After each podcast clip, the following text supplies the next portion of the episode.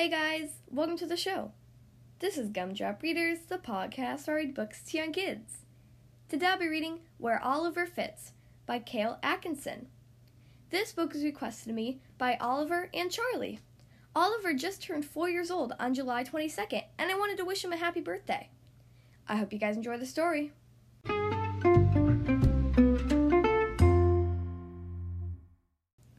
Okay, here we are on page one. Do you ever wonder where you fit? Could it be here or maybe over here? Oliver the puzzle piece wondered as well.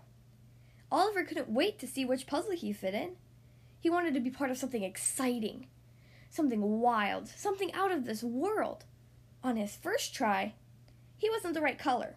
Too much blue, not enough red. It didn't go so well. His second try wasn't much better. Too round, not enough square. He just wasn't right, the right shape. And on his third try, well, all he got was a laugh. Being myself is getting me nowhere, Oliver thought. Maybe I have to be more like them and less like me. If they want red, oh, I can be red. It worked at first. The red pieces were happy to see Oliver. That is, until the red rubbed them the wrong way. Then Oliver thought, okay, forget my color. How about my shape? If they want a square, I can be the squarest there is. Too square, not nearly enough round.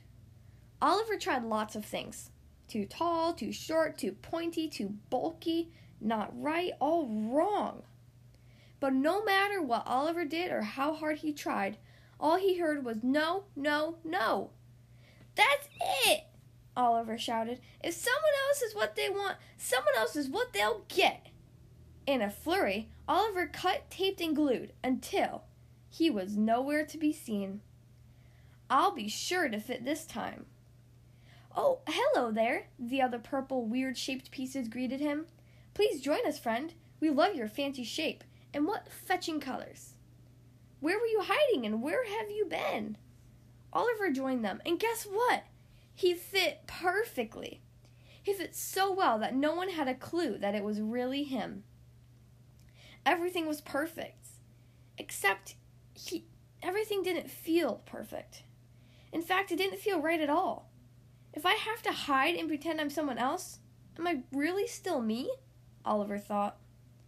And if I can't be me, then what fun is it to fit in? So he took off his disguise. You! they shouted. Boo! they shouted. Shoo, get away! How dare you! Oliver was glad to be himself again, but he was also back to being alone. I don't fit in anywhere, he thought. How can I be part of an exciting, wild, or out of this world puzzle if I'm just me? But when Oliver looked up, what did he see? He wasn't alone. Others had taped, cut, glued in search of their fit, too. Oliver discovered that you can't rush or force your fit. All you can do is be yourself. And you can your fit will find you and it will feel perfect. Don't forget, no puzzle is complete without every last piece, including you. And Oliver too. The ends.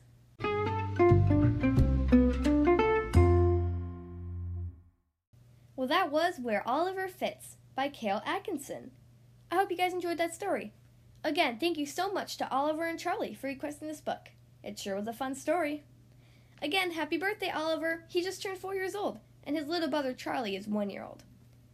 If you would like to choose the next book to be read on the Gumdrop Readers podcast, then you can send me an email, including your name, your age, and your book request. Ask an adult to help you send your email to gumdropreaders at gmail.com. Again, the podcast email is gumdropreaders at gmail.com. Thank you guys so much for listening to today's episode, and I will see you next time.